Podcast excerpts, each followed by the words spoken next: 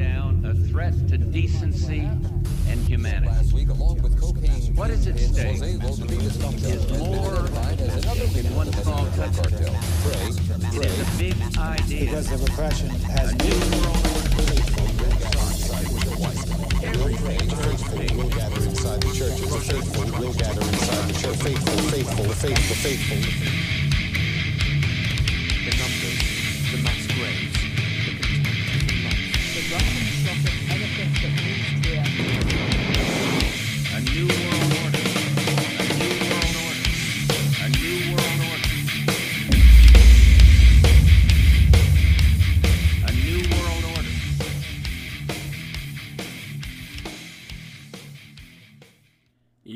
Listening to the Alchemical Tech Revolution, and I am your host, Wayne McRoy. Good evening, everyone. Tonight, we're going to look back into the series we're doing on the secret history of the world that you were never taught. And tonight, we're going to cover part three Egypt. Egypt is a big subject, and it has a huge amount of influence on our culture today, and has had a massive influence on our culture all the way up through time since the time of Egypt. So, we're going to explore those ideas tonight. And just as a quick review, on the previous episodes here, we covered the events that led to the sinking of Atlantis.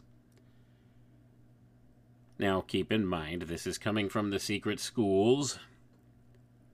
This is what these esoteric secret society groups and occult fraternities teach. This is the information they claim to have been able to maintain through the ages, and they understood this, and this is the history they acknowledge. So, Atlantis, after the sinking of Atlantis, we have the history of how the remnants of the Atlantean civilization spread out to various portions of the world, starting in the Yucatan region with a culture called the Mayas. And when you understand this, then a lot of other things in this world seem to connect in certain ways. You see, some of these things that maybe didn't quite make sense. Well, now, now you're beginning to understand why, first of all, they've chosen the United States of America as the central hub for bringing in their quote unquote new world order because this is where Atlantis itself existed at some point, according to their records. And after that catastrophe, the remnants of that situation, that civilization, excuse me, settled in the Yucatan region, and from there they traveled to various portions of the world and set up shop elsewhere and set up various civilizations. So, where we left off, they had set up the Chaldean civilization. These were the descendants of the Atlantean race, the remnants setting up there. And that's where we're going to pick up here tonight because this next portion talks about the spread of the Chaldeans into Egypt and how this Egyptian culture sprang into being and how this became one of the main catalysts in the modern era for the preservation of the Atlantean culture. So let's get right into it. The Egyptians. There are two elements that must be taken into consideration when we come to deal with the ancient Egyptian race. There was, first of all, a people who were very slightly civilized who came north from Libya and Ethiopia and settled in Egypt in prehistoric times. This race knew nothing about the art of weaving and dressed in skins of animals worn around the waist. They were a primitive people, though not savages at the time they entered the valley of the Nile. It is from this people that we have evidences of a primitive state of culture. However, in 11,800 BC, there came a party of Chaldean Mayas into Egypt and settled in the valley of the Nile, forcing their superior civilization upon the Aborigines and introducing their religion into the country. From this people, Egyptian culture was derived. The Egyptian race proper was the result of amalgamation of the two races. Soon after the coming of the first settlers from Chaldea into the country, there came great hordes of immigrants from Mayak and also from Atlantis who settled there and augmented the colony so that in less than a thousand years there were more of the Mayan stock in the country than there were of the Aborigines. This led to entire transformation of the civic structure, as well as of religion, manners, and customs, though many of the original customs continued over into a later period. For instance, the Egyptian apron that was always worn by the common people was the survival of the original skin worn around the waist. But the barbarous manners and customs gradually yielded to the superior culture of the Mayan invaders, and in time there was little left of the original type. The two types, in the course of a few thousand years, were completely merged into one. The Egyptian and the people, all the people, claimed descent from Mayak. Gonna pause for a moment there, folks. So now this is the history as told by the secret society groups, and of course we're reading from a rare book written by Dr. A.S. Raleigh, published in 1916. This book is titled The Shepherd of Men. And this is actually in the second half of the book. And this is the history that they give within the secret schools and the occult fraternities. This is not intended for the masses to know. This type of a publication was never made for the benefit of the outside world. This is only for members in good standing and in high regard and high ranking within the various occult schools, particularly this one, the Hermetic Brotherhood. So this was not intended for the eyes of the quote unquote profane, and that's you and me. This was the teachings within the secret society groups. This is the actual history of the world according to them. This is part of the secrets of the ages that they've held. So, what we see here is they contest that this Atlantean epoch came to a close catastrophically when the remnants of Atlantis, an island called Poseidonis in the Atlantic Ocean, the remnant of Atlantis that was slowly sinking over time, catastrophically sank overnight, and some 65 million people were killed in that cataclysm. This is according to these records that they've kept in the secret schools. So the remnant of the civilization settled first in the Yucatan and were known as the Mayas now today. This is the Maya culture.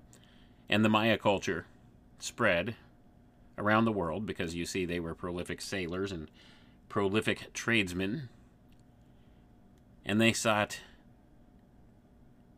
to trade goods.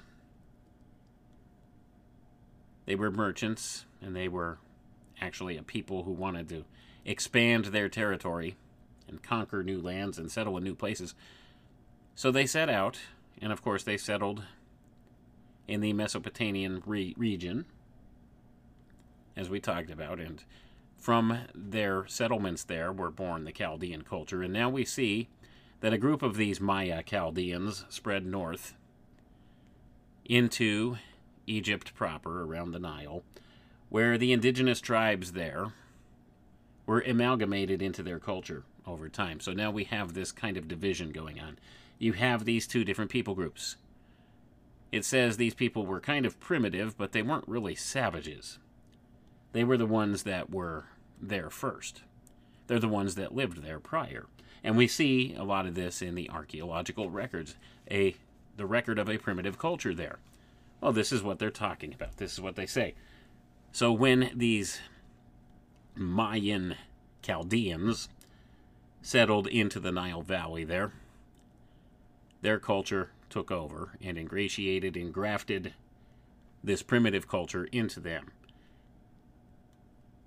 and they became one and the same thing, and this became what we now know today as the Egyptian culture. So, a couple key points to be made here is first of all, you have two separate divisions here of what you might call different bloodlines. You have those that trace their origins back to this Mayan culture, which further trace their roots back to the Atlantean culture, and then you have this other group of human beings that were not quite savages, but they were primitive, who had settled in the region there. And these cultures intermingled. So let's keep that in mind. So there's two different groups, and this, of course, always leads to the thought of the elites of this world, their fascination with bloodlines and with ancestry and how they trace their lineage back in these ways. So this is where we have a splitting off of two separate bloodlines back in this ancient culture. Of course, it, they said they were amalgamated together as one culture. But I don't think some of this has ever been lost to those in the occult secret schools.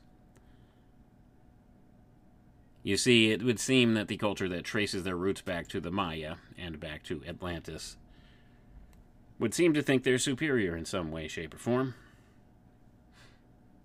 Their culture was superior, of course, according to these records, so it took over. And that being the case, you have this de- denotation here of two separate races mingling here. Now, if you want to go ahead and correlate this back to a fascinating topic I've discussed in the past in several different places, this could relate to the RH factor in some way, shape, or form.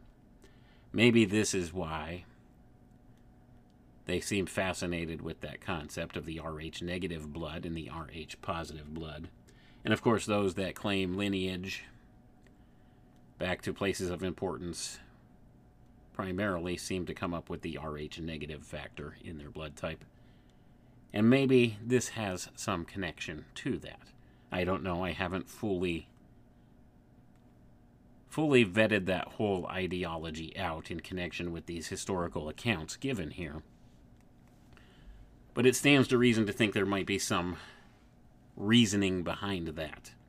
That maybe this is one of the things where they trace lineage points back to, is here in Egypt.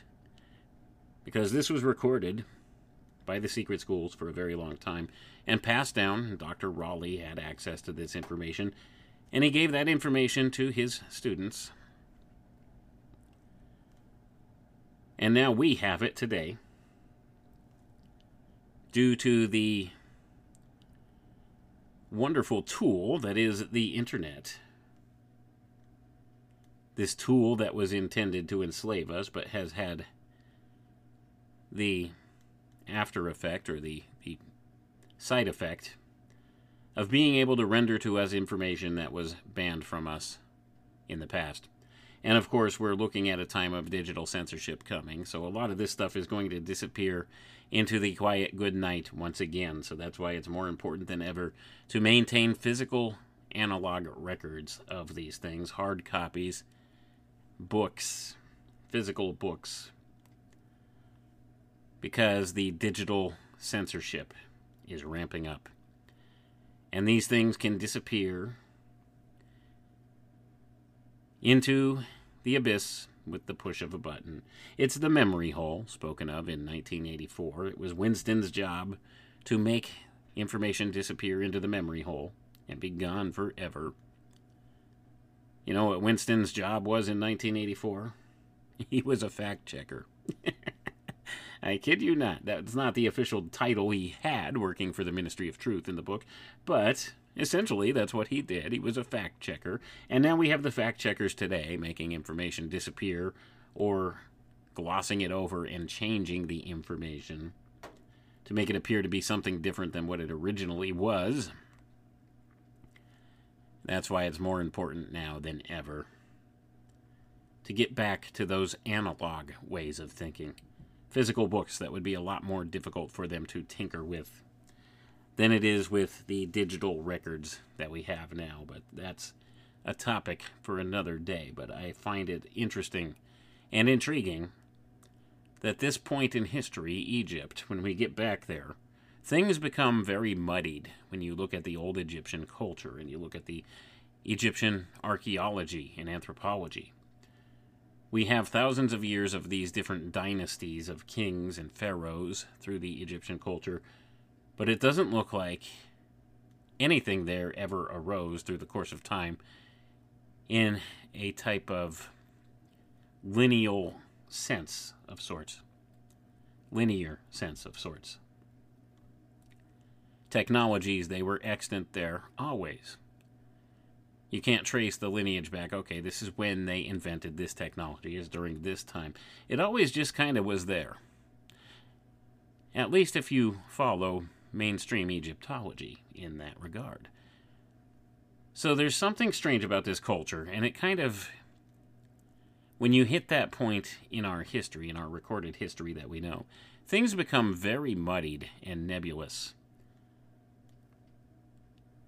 There's only so far back we can look and have a somewhat clear view of. And everything gets confused back in ancient Egypt, and I think that's because the information that they did know prior to that was hidden away in these secret schools. And we're getting a little bit of that back here tonight. Reading from this work. So let's go ahead and continue reading. That's enough of my little diatribe about that. When the Mayas came from Chaldea, they settled on the banks of the Nile and gave their settlement the name of Maya.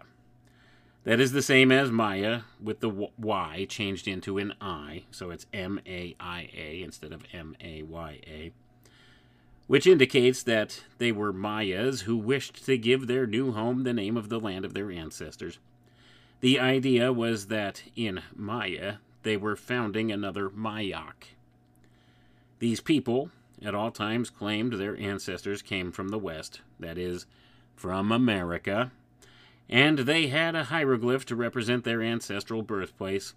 It was a rough draft of the Yucatan Peninsula, the seat of the Mayan Empire. They adopted a system of burial similar to that of the Mayas, that is to say, in mausoleums with a pointed arch roof, which shows they were preserving the ancient Mayan system in this respect. At the time of the coming of the first Mayan settlers, those from Chaldea, a large portion of Egypt was covered with water, and the explorers had to travel in boats. For this reason, they gave to the entire country the name of Chem, C H E M, the Mayan name for boat, hence Chem, the land of boats. Gonna pause for a moment here, folks. So now this is at odds with other explanations for the original name of Egypt, which was known as Al Chem, which means the black, if you look at it in the alchemical language. But now, here the claim is in the secret schools, there's another layer of meaning to this. So they're saying here the Mayas that settled there, the Chaldean Mayas, when they went there at first, much of it was flooded, so they had to use boats. And therefore, the word Chem is a Mayan word for boat. And thus, they named the land Chem, the land of boats. But let's continue on, and maybe we'll touch upon that a little bit more as we get further along, because there's intricate layers of meaning if you know how to read the symbols inherent here. They traveled along the shores of the desert and called it Zul End, meaning that this was the end of their journey and that they were going to settle here, and that's spelled X U L hyphen E N D. Zul End. Zul, anyone? You remember how I discussed in one of the prior episodes here how Ghostbusters was poking us in the eye with the whole notion of psychic phenomena. Well, they're poking you in the eye once again with this ancient deity Zul in that movie, and of course, it's an allusion back to much of this, it would seem. They like to use entertainment media to present you with truths hidden truths that you never are able to even connect the dots on, and they do this because they get a good laugh out of it. The ones who understand and know. It's a humiliation ritual of sorts to them. They love to do that. They love to humiliate the public. They laugh at how stupid we are and how we go along with this stuff and how we don't get the inside joke. It's kind of what it is. But anyway, the whole notion was that this Zul end, as they called it here, meant that it was the end of their journey and they were going to settle here. The Mayas coming into Chem brought with them their language and the sacred hiero- hieroglyphics and introduced them into the country. This sacred language flourished until the sinking of Atlantis rendered the Atlantic Ocean so shallow that it was no longer possible for ships to cross it. And in this way, communication was cut off between Egyptians and the Mayas of the West. Gonna pause for a moment here, folks. So now this is a hugely important idea here. So now the claim is that the Atlantic Ocean became so shallow and so muddied it was impassable via boat. Impassable, and thus it cut off the east from the west for a good long time, until such time as the muds and the land sank further and cleared up, and the waters became deeper and were once again travelable via boat. I guess you could not travel on it via foot or via landmass either at this time. That's what we get here. That's the notion we get. And I think we covered this in a previous portion here. It was a giant mud flood of sorts that wiped out Atlantis and made the Atlantic Ocean so shallow and so muddy that it was impassable. So now we have a timeline for that as we read the next portion here. So they were saying here as we open this up that in 11,800 BC, that is when the Chaldean Mayas began to move into Egypt and settle there. And now we have, when they were setting up shop here, a different timeline. So let's read this. I'm going to go ahead and repeat that last part here, and we'll get right into it. The Mayas, coming into Chem, brought with them their language and the sacred hieroglyphics and introduced them into the country. This sacred language flourished until the sinking of Atlantis rendered the Atlantic Ocean so shallow that it was no longer possible for ships to cross it. And in this way, communication was cut off between Egyptians and the Mayas of the West. This was 9600 BC, 2200 years after the settlement of the Mayas in the country. So I'm going to pause for a moment here. So now we see some interesting numbers at play here 2,200, 2,200 years after these Chaldean Mayans settled into Egypt. Well, this catastrophe happened, and this is when Atlantis finally, the remnants of it finally, sank beneath the waves, and the Atlantic Ocean was so muddied by this catastrophe that communication was cut off between the two areas, which that implies that the Mayan culture in the Yucatan at one point was very much connected in communication with the people in Egypt. And of course, this all goes back before our known recorded historical records. 9600 BC. That's before the accepted history of civilization begins. Before, at the very beginnings of when it's accepted that modern man had emerged when he did and set up actual civilizations and was more than just the hunter gatherers. So it's an interesting timeline. So we're talking about the days of cavemen. And there's some huge connotations attached to the notion of cavemen. It's a double entendre, it's a misconception.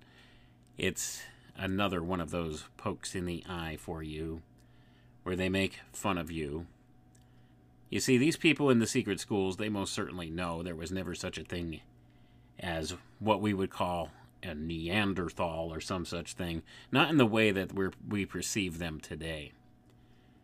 That these were not truly human beings in the sense of modern human beings, that they were more like monkeys or some such thing. They know better. They know better, and they know that it's something entirely different than what you conceive the idea to be.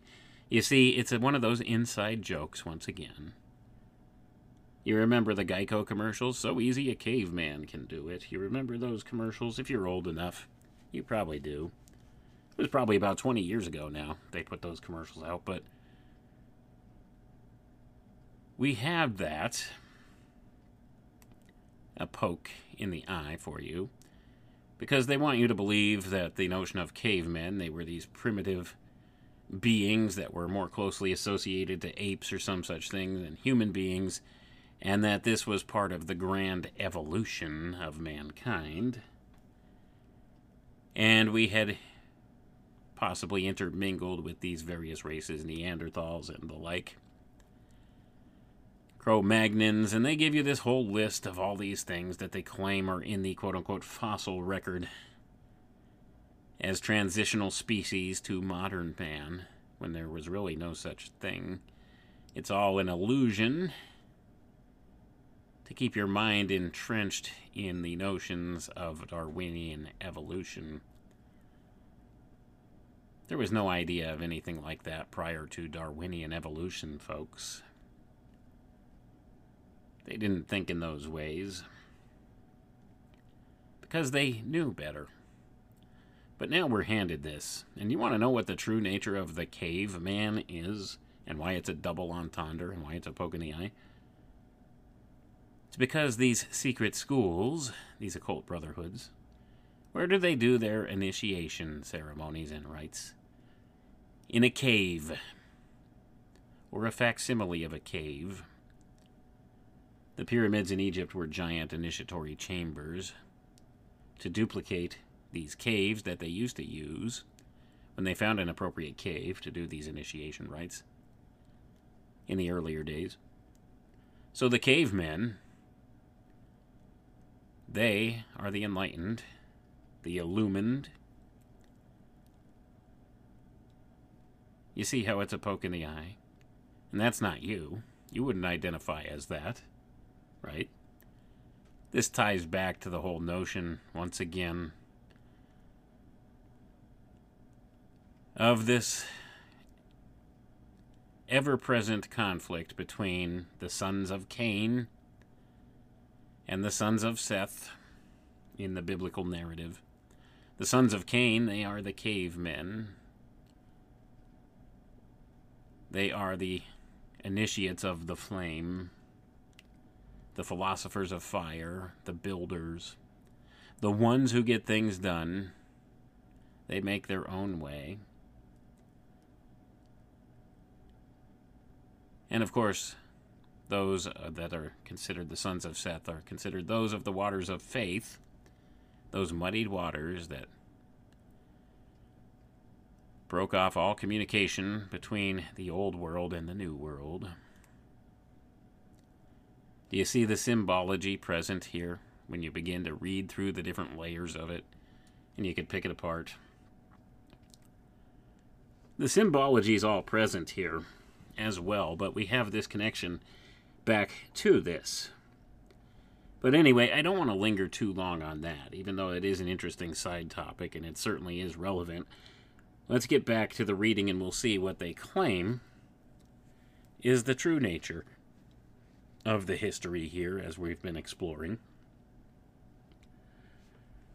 So this was 9600 BC, 2200 years after the settlement of the Mayas in the country.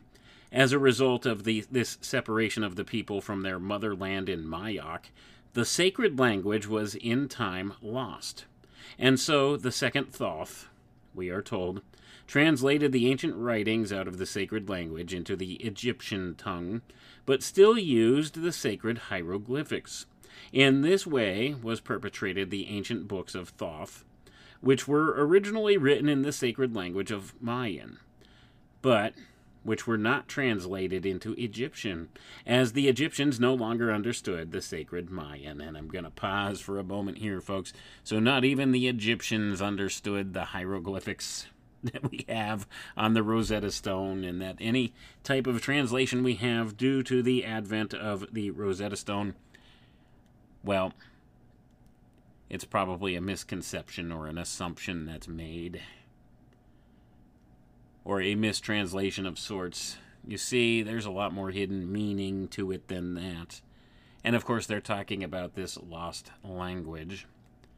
And of course, you could point back to the Tower of Babel for this event as well. There's a connection there, I am certain. But let's go ahead and read on. Egypt was made a sacred land of the Mayas. It was designed to be the mundane pattern of the universe, and particularly of the heavens. There was the celestial Nile, or the sacred river, which ran through the upper and the lower heaven. This upper and lower heaven were the two planes of superphysical existence, and the sacred Nile was the mystical stream that connected the two heavens. In other words, it was the stream of force, force with a capital F, that flowed from the upper heaven into the lower heaven, the emanation of the lower heaven from the upper heaven, in fact. To understand this, we must bear in mind that the lower heaven was the astral and etheric region, the place of fabrication, the place of all physical formation, from which the solid earth and all bodies are produced. It is also the great green, or the waters of space and the pool of Pant, or the place of torture. It is the womb of the earth fabrication. The upper heaven is the formative sphere in the higher cosmical sense of the term, and the heavenly waters of the Great Mother, also the realm of fire, in a word, it is the cosmic substance from which all things in the universe have proceeded.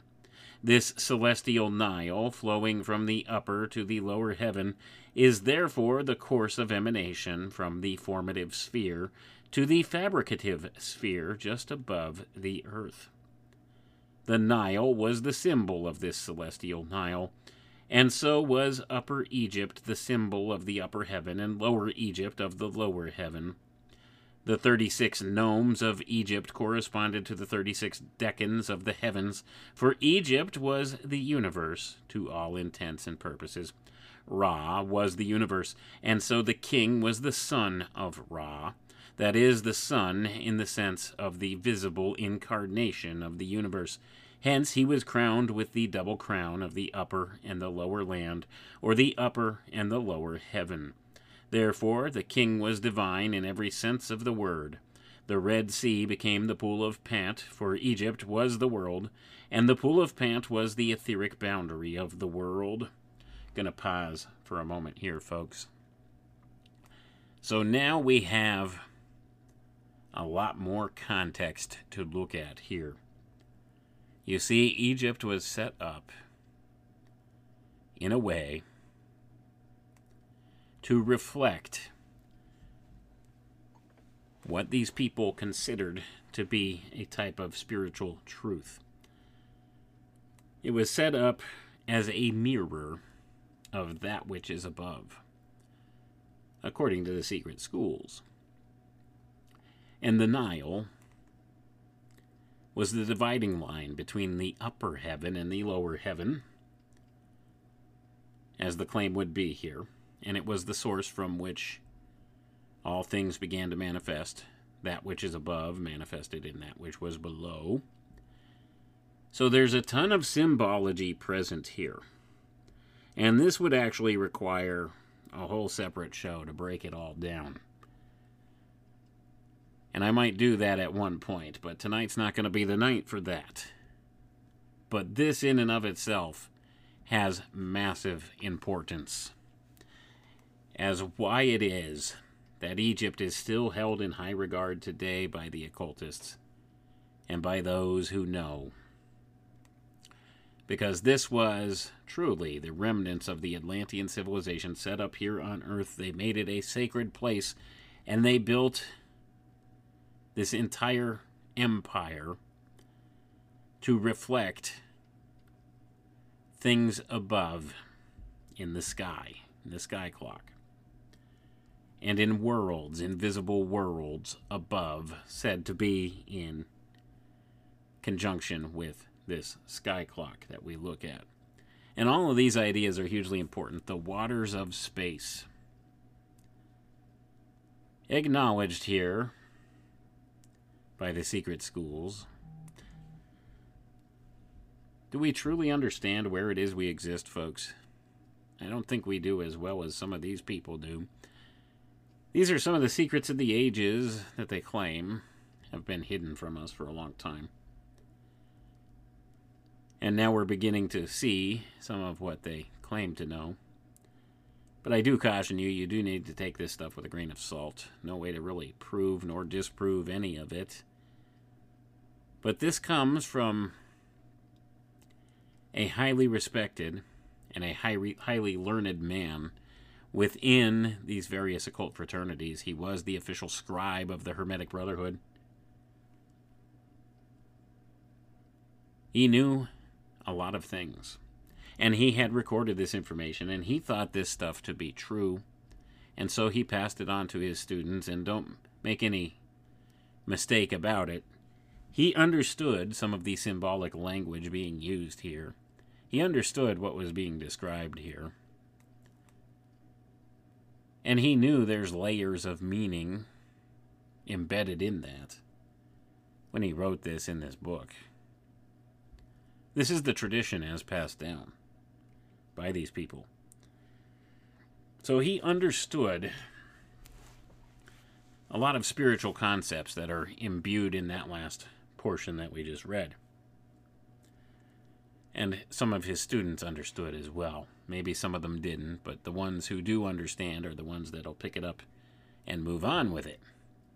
And remember, this was written in 1916. So this is a fairly old volume. Now, this stuff's been known for a long time. This is how long they've kept this stuff hidden from us. And it's said to come from a very ancient source. A lot of this knowledge. Kept hidden away in these secret schools. And the Hermetic Brotherhood, by the way, was one of the secret societies that heavily influenced theosophy. Madame Blavatsky, and much of modern occultism. So perhaps some of these people understood some things about the world that we don't. Perhaps they know some things about our true past that we don't, or maybe this is all fanciful fiction, but I find that hard to believe because so many things add up and make sense when you look at it with this perspective. So I don't think it's purely fanciful fiction. Now, I don't say or claim that it's 100% true what's being presented here. But there's some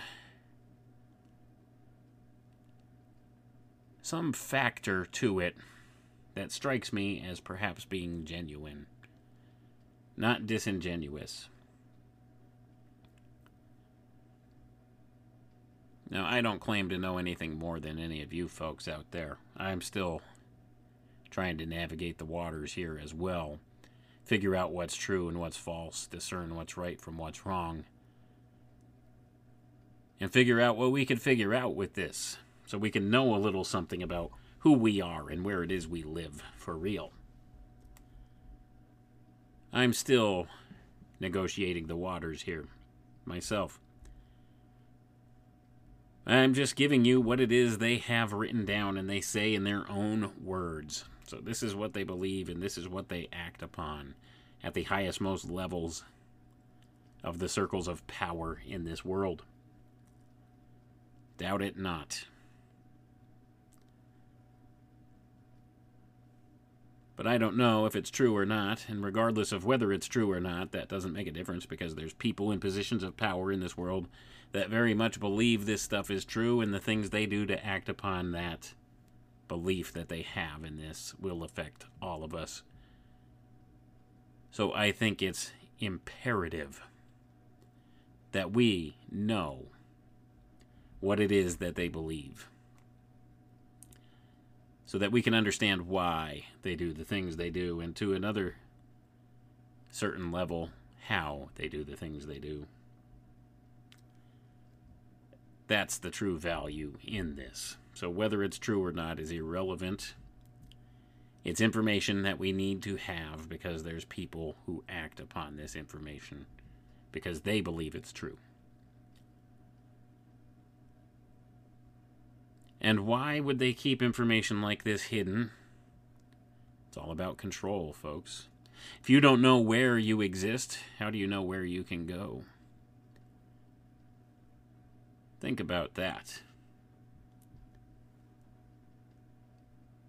If you don't know the true nature of who you are and what you are and where you come from, how can you ever know where you're going? Or know what you're doing? Or find any appropriate direction that will lead to good outputs on your part, good outcomes.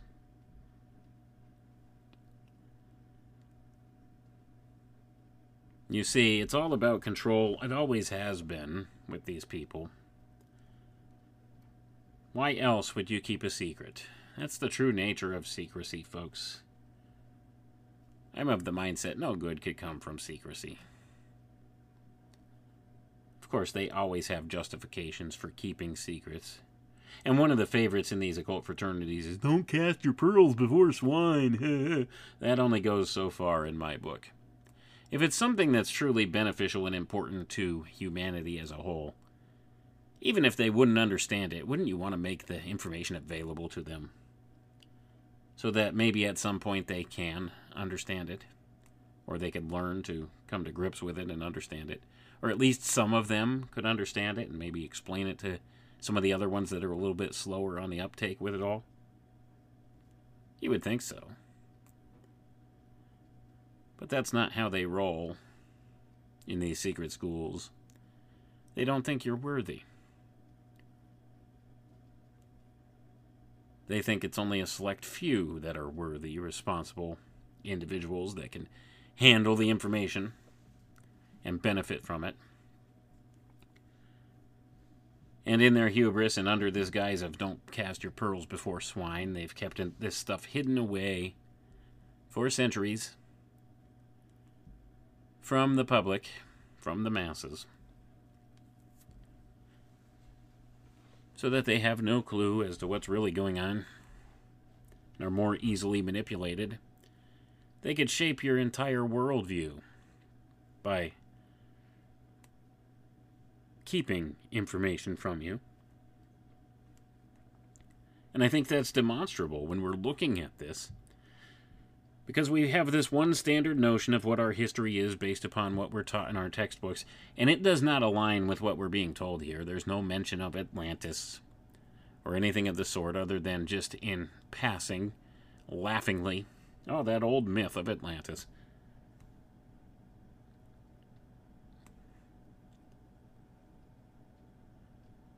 No mention of it in the history books. No mention of 11,800 BC.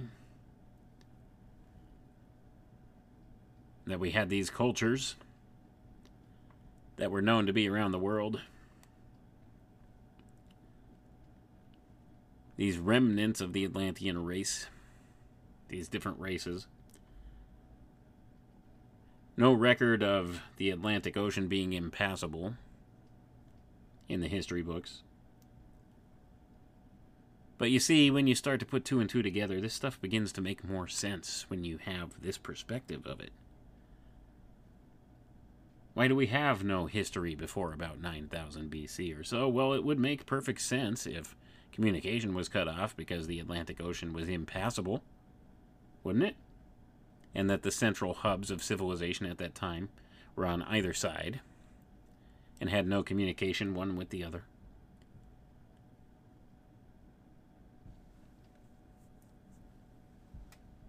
But at any rate, This is the notion we have now. But now, aside from the symbolical references in the text there, let's get back to the main crux of the situation of the history that we've never been taught. The totems of the Mayas became the foundation of the Egyptian hieroglyphics, and as many of the totems were not in existence there, there they had to select the animals that most nearly correspond to them or to the ideas which they represented, and in this way the Egyptian sacred animals were developed. The calendar of the Mayan Egyptians was always solar, though there was an earlier lunar calendar and also a still earlier stellar calendar among the Libyans who inhabited the country before the Mayan invasion.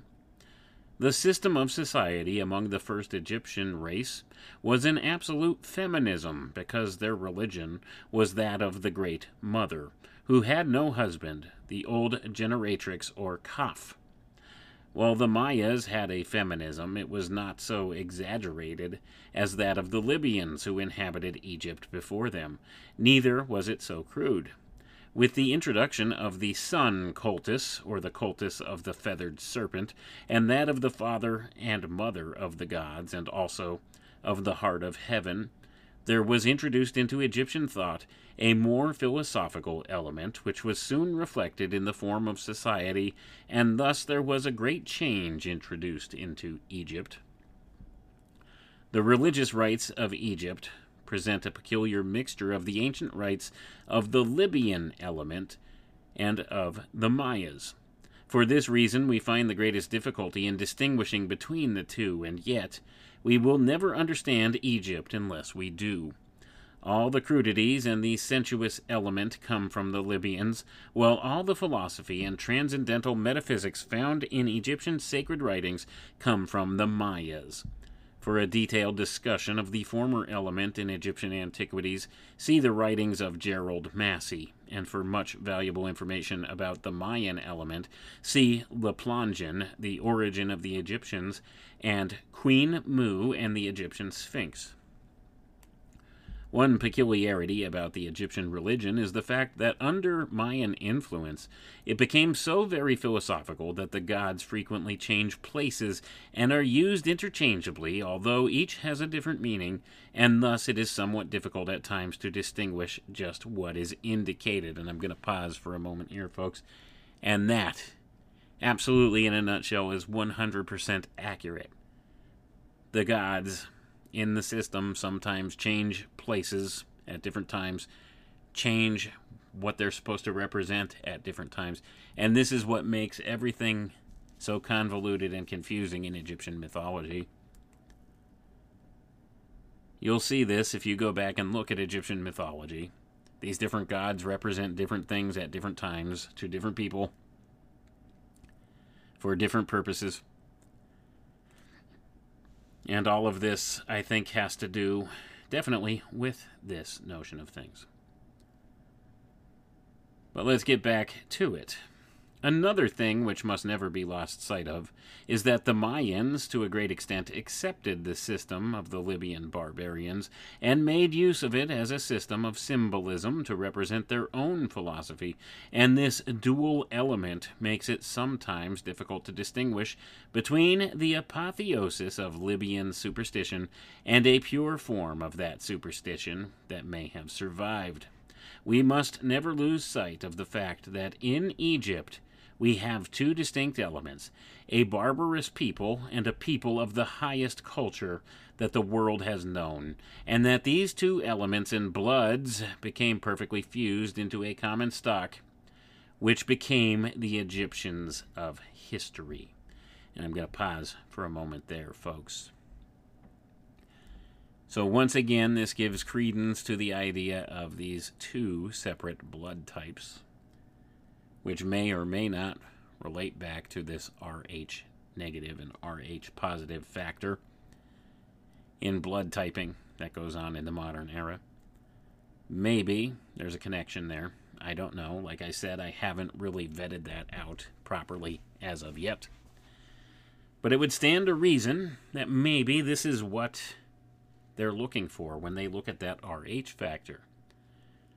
Are you of this lineage that descends from the Mayan branch or the Libyan branch there back to Egypt, when they source it back to Egypt. Is that where the distinction lies? Is one race superior to the other? Well, it depends who you ask in these secret schools. They'll say one's more evolved than the other, that they're not necessarily superior, but they're more evolved, more spiritually evolved.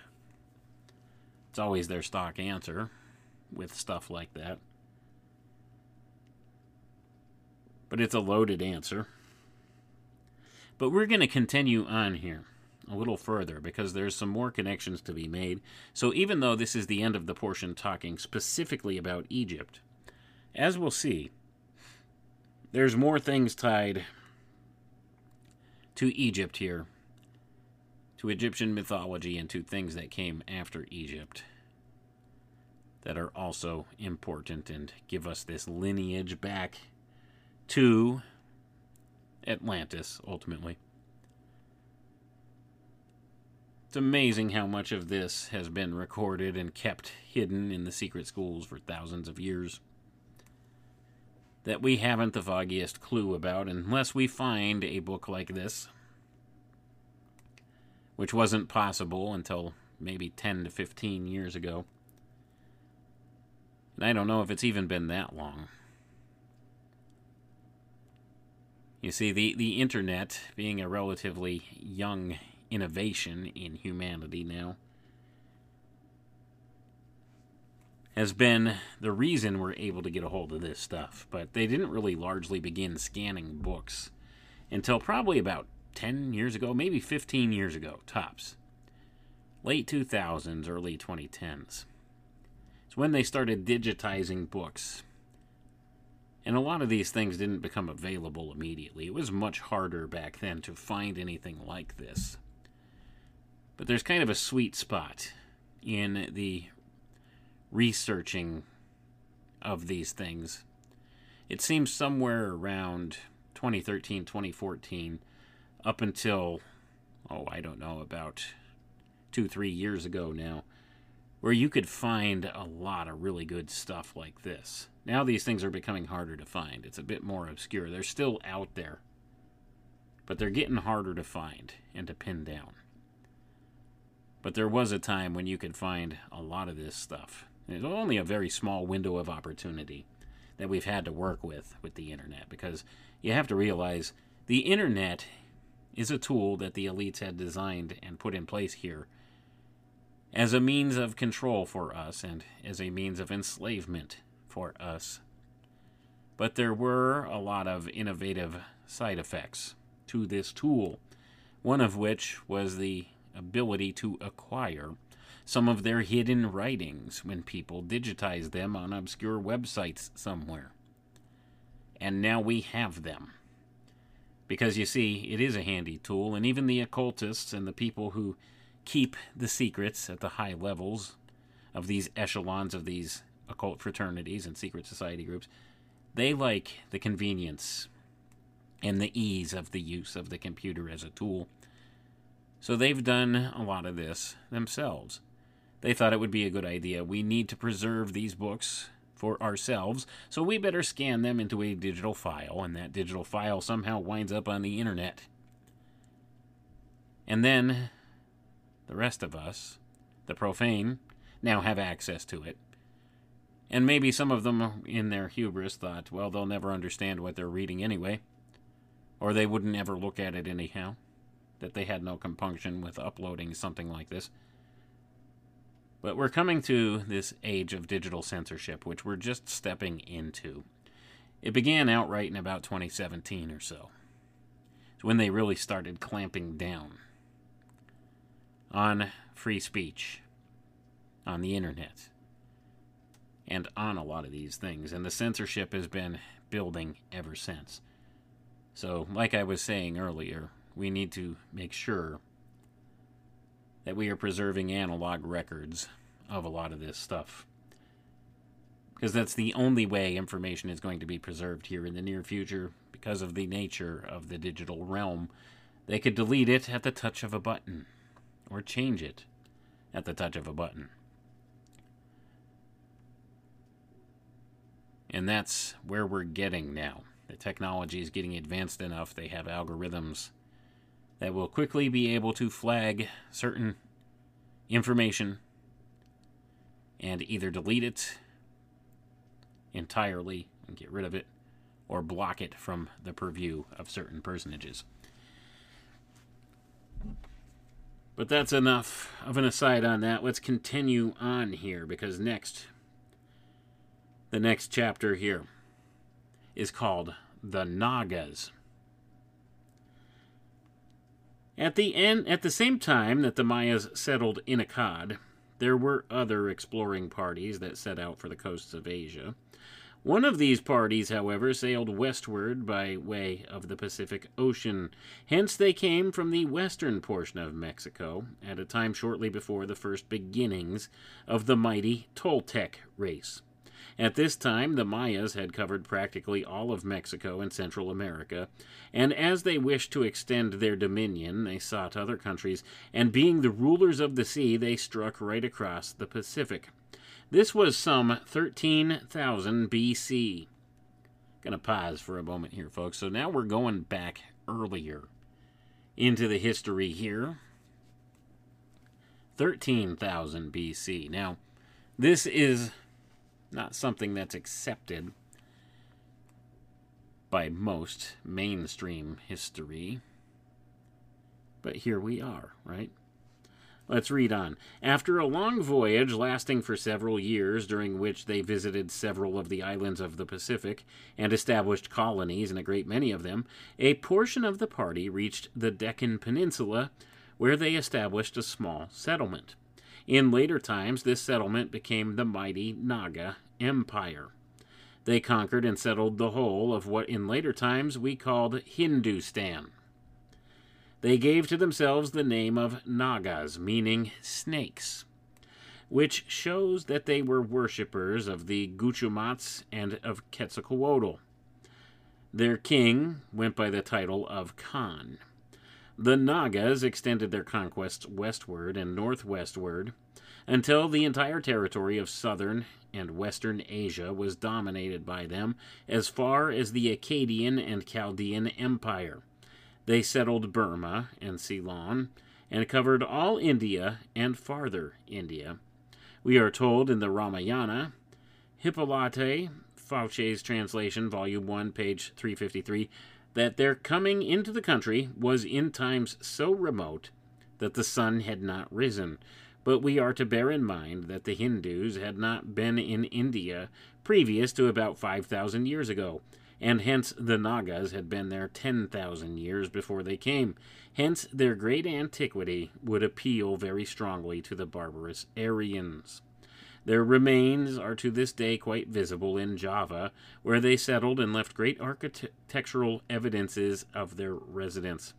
All of those buildings are the exact duplicates in point of style of those in Yucatan, and thus we see the indisputable evidences that the civilization of ancient Java was that of the Nagas. So I'm going to pause for a moment here, folks.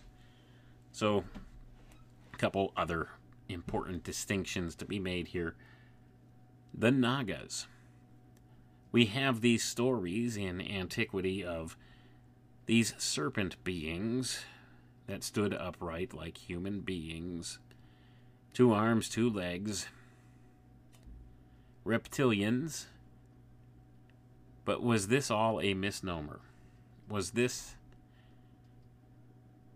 term Naga just applied to this civilization, which is older than what the accepted history gives us? These people who worshipped the feathered serpent of the Mayan culture, the one and the same, the feathered serpent, which is a symbol, as we had alluded to earlier, of something different. Now, is this what that is a reference to when we're talking about the Nagas? Well, certainly Naga means snake, but maybe there is something earlier to that as well. Hard to say for sure, but I find it interesting that this is what we have. So we have this Naga civilization, and of course, they're saying the remnants of this were left in Java. And perhaps it'll mention some of the landmarks here that were left. We have all kinds of these ancient structures that have been found all over the world that have the same types of hallmarks to them, thus lending more credence to the notion of the existence of a civilization of Atlantis or some such thing in the past. And maybe there's something to this. But these are the records kept by the secret schools. Let's continue on. They extended their sway westward and settled what is now Afghanistan, Turkestan, Baluchistan, as well as all Persia. The Afghans are their descendants. In 1879, there were Maya tribes speaking the Maya language residing on the banks of the Kabul River, a name which in Mayan means the miraculous hand. Throughout all of that section of Asia, the major portion of the ancient place names that are still on the map are pure Mayan names, having a distinct meaning in the common language of the Mayas, but being only place names in other languages. For a list of those names and their meaning in Mayan, see The Word, Volume 17, Number 1, article The Origin of the Egyptians by Le Plongeon. All India and Persia and the adjacent countries were dominated by the Nagas, and their great culture spread throughout all southern and western Asia. In the course of time, their dominion became so great that it was unwieldy, and in time it was divided into the southern and western empire, though they were the same people. The southern empire comprised all India, Burma, Ceylon, Java, Afghanistan, and adjacent countries, while the western empire comprised Persia and the adjacent territories as far as Acadia and Chaldea. Among all the Nagas, there was the same form of government. The king was divine, and ruled as the son of the sun, or of the great serpent. I'm Gonna pause for a moment. Son of the sun being the S O N of the S U N. Capitalized here. Or the great serpent. He was the visible incarnation on earth of the divine power that was identical with Quetzalcoatl.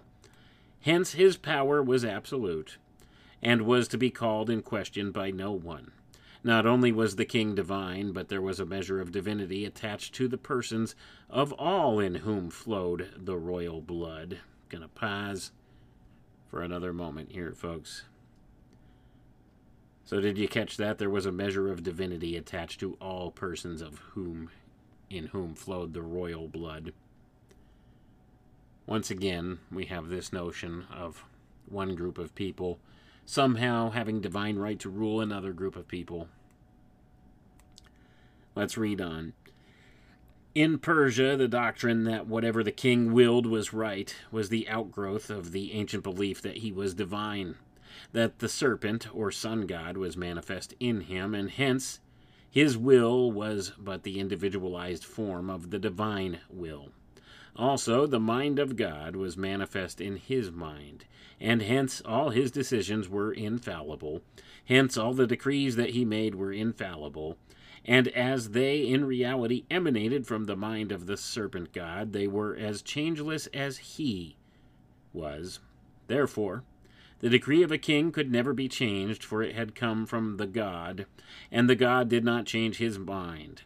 Thus, it was that while the king was infallible and all powerful, yet he could not in the slightest degree alter any of the decrees of his predecessors.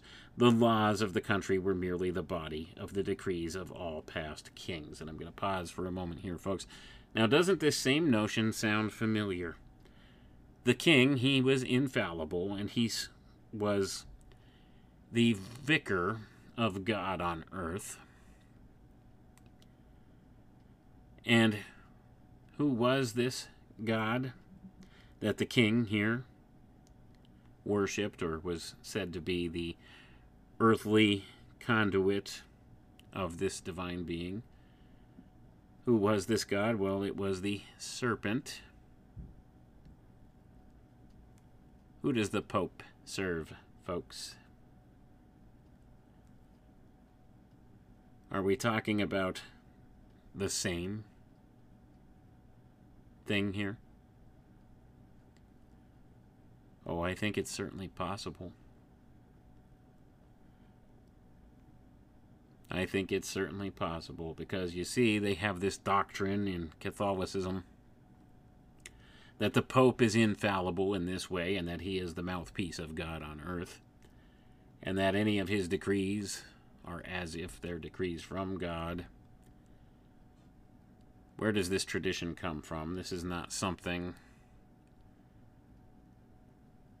that has ever come about in the Bible.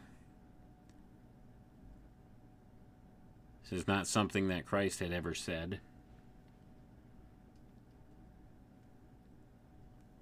But yet it's Catholic doctrine. And where was this doctrine adopted from? Where did it come from? Well, I think all you have to do is go and look at some of the statuary in the Vatican and in these various Catholic institutions to understand that it was probably adopted outright from some other pagan place. You see, the statuary, these were all the ancient Roman and Greek gods. The statues, they just put a new name on it. Slap a new name on this one. This one's St. Thomas. this one's this saint or that saint. This is St. Christopher. When they were older statues, that represented mythological gods from other systems originally. The same kind of thing went on. I mean, this is well documented in the Roman Empire. Early Christendom began to have these other pagan forms of worship and pagan beliefs intermingled with them. And I think this is one of the doctrines that may have come forward into that with the whole concept of the Vatican setting up shop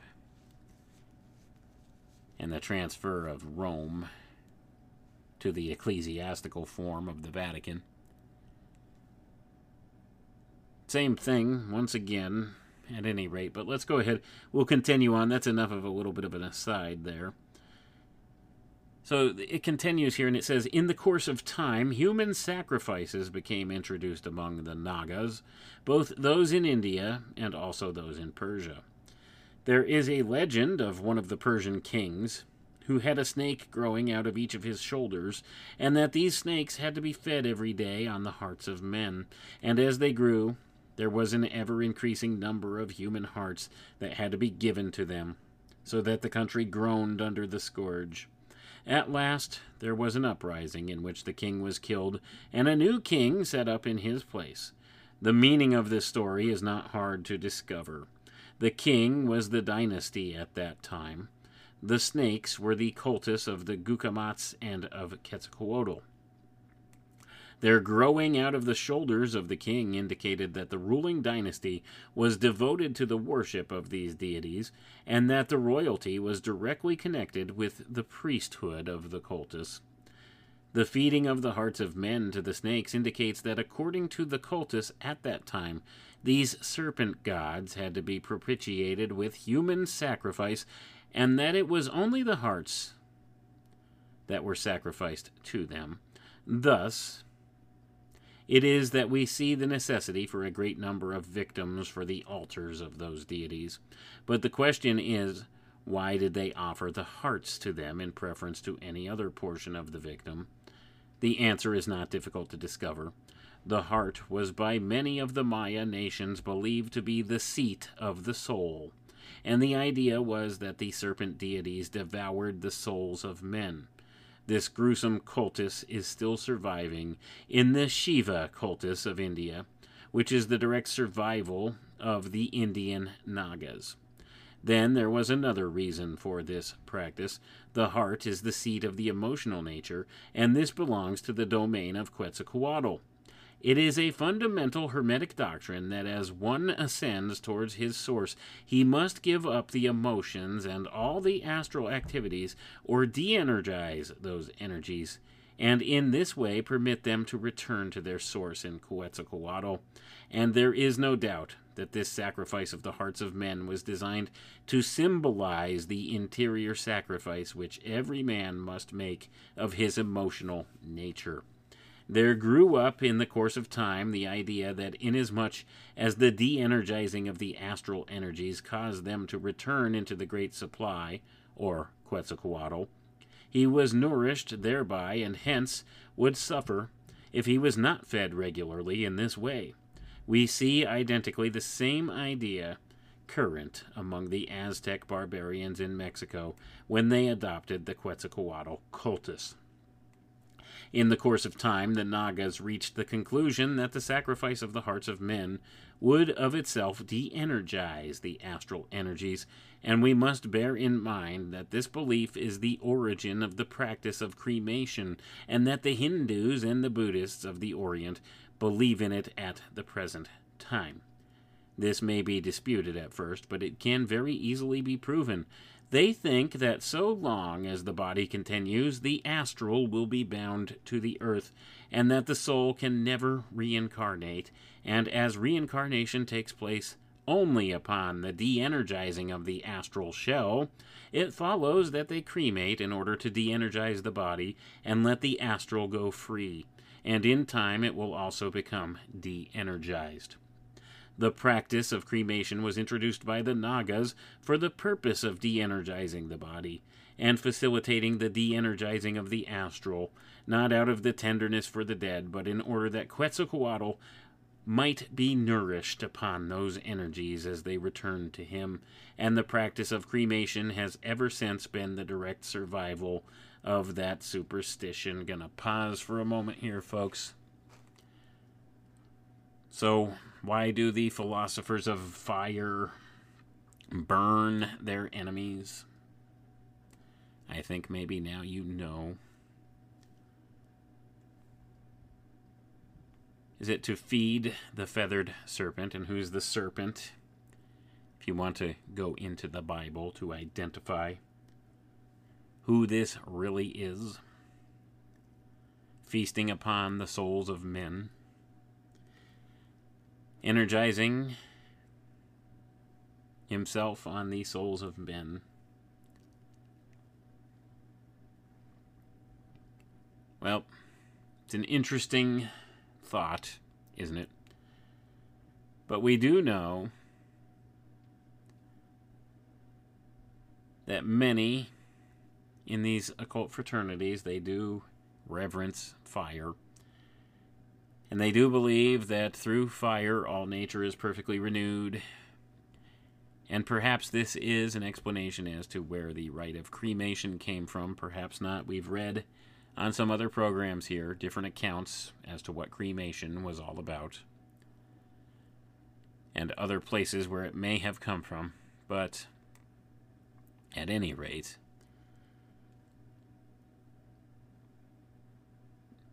are the dots connecting for you yet?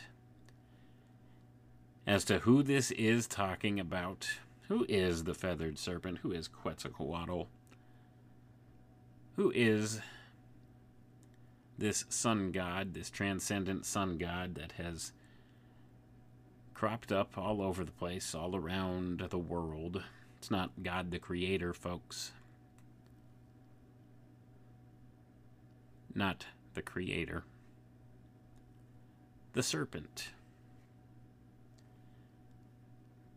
How did the serpent become associated with this? Would early man really think that the creator of all things, that God, was a serpent?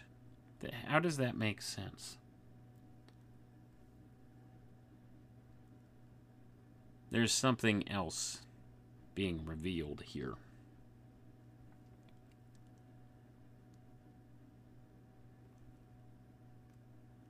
But that's an aside that we'll explore at some other time. Let's get back to it because we're running low on time and there's still a bit more ground to be covered here. So then Dr. Raleigh goes on and he says here Now, all this being true, it followed that if the energies of a dead man were good to eat, those of a live man were better, and so they adopted the custom of offering the hearts of men to the god. Then there grew out of this the idea that this sacrifice would operate vicariously for the living, and hence we have the complete cultus of human sacrifice. Of course, the longer the cultus stood, the more victims were required, and in the end the toll became unbearable, and there was a revolution in which that dynasty was overthrown and the cultus brought to an end the practice of human sacrifice was ended, and there was a reformation in the cultus of Quetzalcoatl and the Gucumatz, and they were restored back to something like their original form. It was, however, those sanguinary rites and the beliefs associated with them that formed the sanguinary character of both the Persian and Indian Nagas, and that have survived through their descendants with but few exceptions. Notwithstanding this, however, they were one of the most highly civilized peoples that the world has ever known. Really sounds like it, doesn't it? At any rate, we can see here this notion of things. So now we have allegedly this civilization, which was an offshoot from the Mayas that were called the Toltecs, that set forth across the Pacific and settled in Asia and spread in Asia, and these were known as the Nagas. And of course, this was 13,000 BC, according to this account, when all this happened. And of course, we see all the cultures there. And we have all these monuments and everything built there that still puzzle us today. And this is the claim of the secret schools. You see, their reverence for America as the foundational place or the foundational pillar for their new world order is based upon this belief that this used to be Atlantis. Atlantis, that great civilization but over the course of time, Atlantis began to slowly sink under the water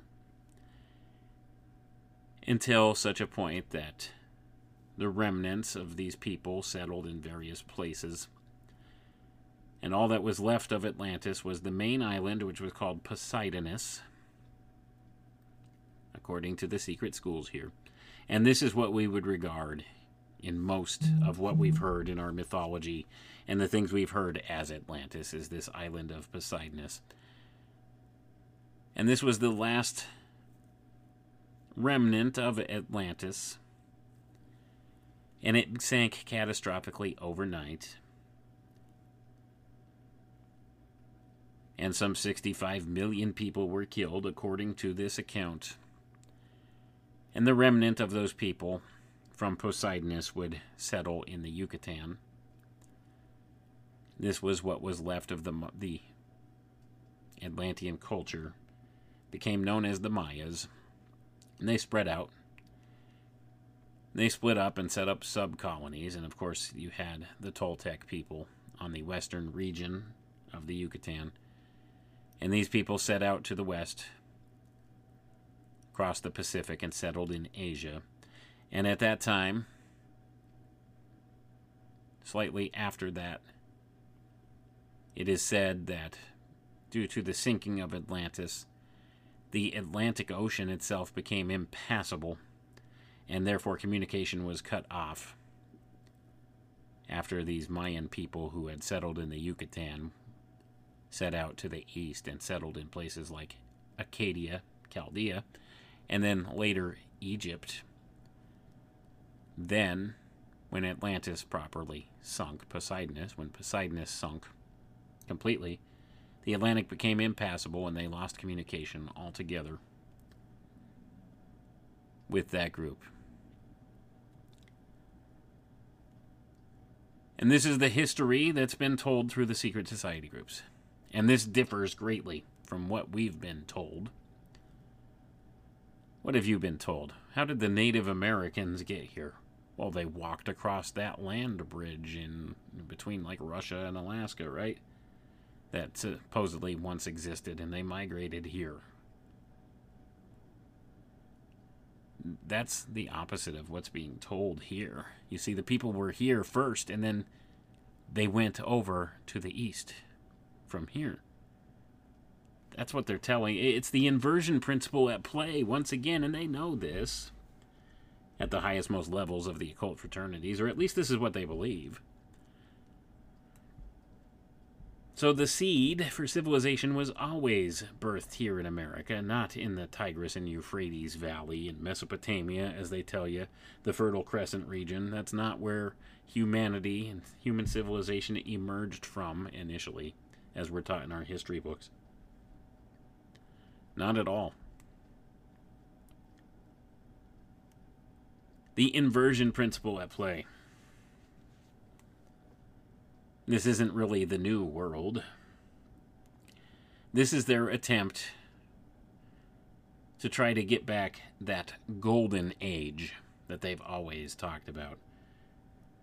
That's what America is. That's what the New World Order is supposed to be. It's a, a grasping for this golden age that was once existent here in the Atlantean culture, way back when, as we discussed in the first part here. And now we got all the way to this notion of Egypt being a central hub. And then we're talking about how the Eastern cultures, the Indian culture, and the Asian cultures all came from this same place as well, from these same remnants. And this may be why we have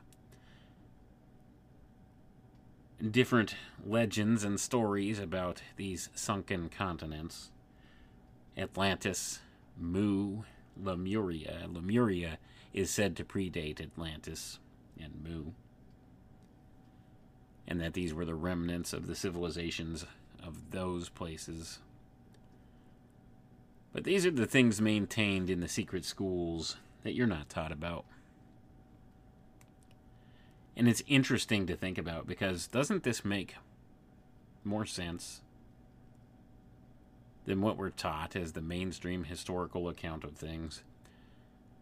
That humanity arose in Africa in this Fertile Crescent region and spread out from there all around the world. And we had all of this marvelous diversity of cultures and civilizations. And that there was never an advanced civilization in the past that ever made it around the world or was able to travel worldwide or anything. That we're the first to do so. It's the opposite that seems to be true. They've known these things for a long time in these secret schools. These are the histories that have been recorded. And of course, some of this stuff leaked out into the mainstream narrative. I mean, you did have Plato speaking of Atlantis. You did have certain among the philosophers and stuff speaking on some of these things. You get some of these ideas crop up when you're looking at anthropology and archaeology, how you find these similar structures all around the world. Seem to be very similar. You would think maybe it's the same culture. But a lot of things became convoluted very quickly in our past. And the further removed we are from that past now, the harder it is to ascertain what's true and what's not with it. But it seems probable that some of these secret schools may have kept things hidden, may have kept records. In fact, they outright state, Dr. Raleigh outright states, that these are the secret hidden records of the fraternity, of the Hermetic Brotherhood. They purposely kept tucked away from outside eyes. Preserved through thousands of years. You have to wonder about this stuff. But there's certainly much more to the story than where it seems to have settled here with Egypt and with this culture that they called the Nagas, that the Hermetic Brotherhood called the Nagas, that settled in India and much of Asia and into Persia, where the East meets West. There's more to the story because the next portion of the book talks about the Aryan invasion.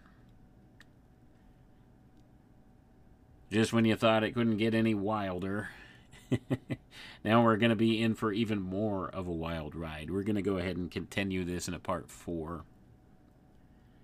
I usually don't go much longer than about three episodes on a particular topic, but this one I think is truly important.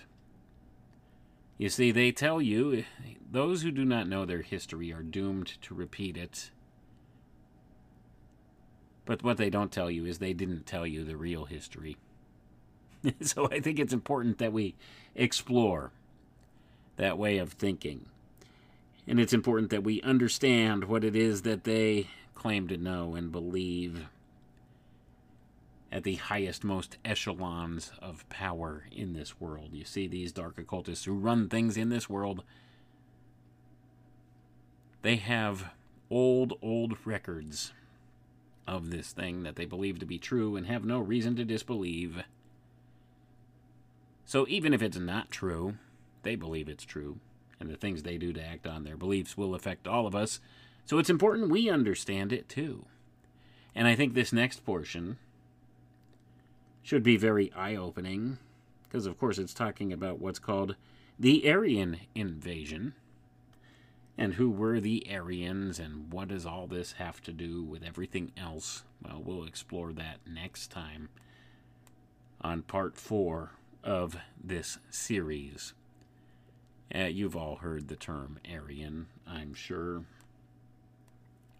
Related to certain people groups in this world and certain parties who participated very heavily in destructive campaigns in this world in this massive conflict we now know as World War II. But it goes way back beyond that, and of course, we all know the Third Reich and the SS were fascinated with topics of the occult, and that there were members of these occult fraternities present within their ranks. They were members of the Thule Society, the Vril Society, various other groups. Hitler himself was involved in some of this.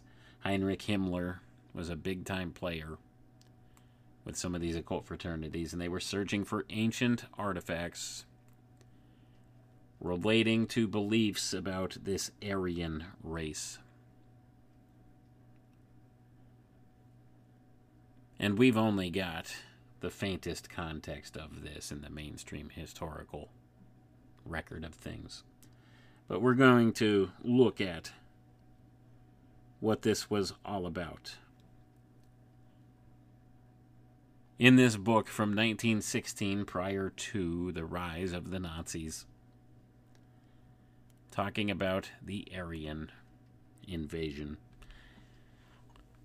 And we'll see where it goes from there. This is always a fascinating thing for me to explore. I don't know what it is. When I was young, I had no interest in history, much like everybody else. I hated history class, thought it was so boring. Now, as I'm older, though, and I begin to delve into the real history of things, I find it to be totally fascinating because when you start looking at it yourself, you begin to discover that the those boring, mundane things you were taught in history class in school, they were all wrong. they were all wrong. And everything that's been adopted as the mainstream historical narrative, chances are it's not accurate. You can look at fake news as the guidepost for that. If the news is fake, imagine how fake the history is.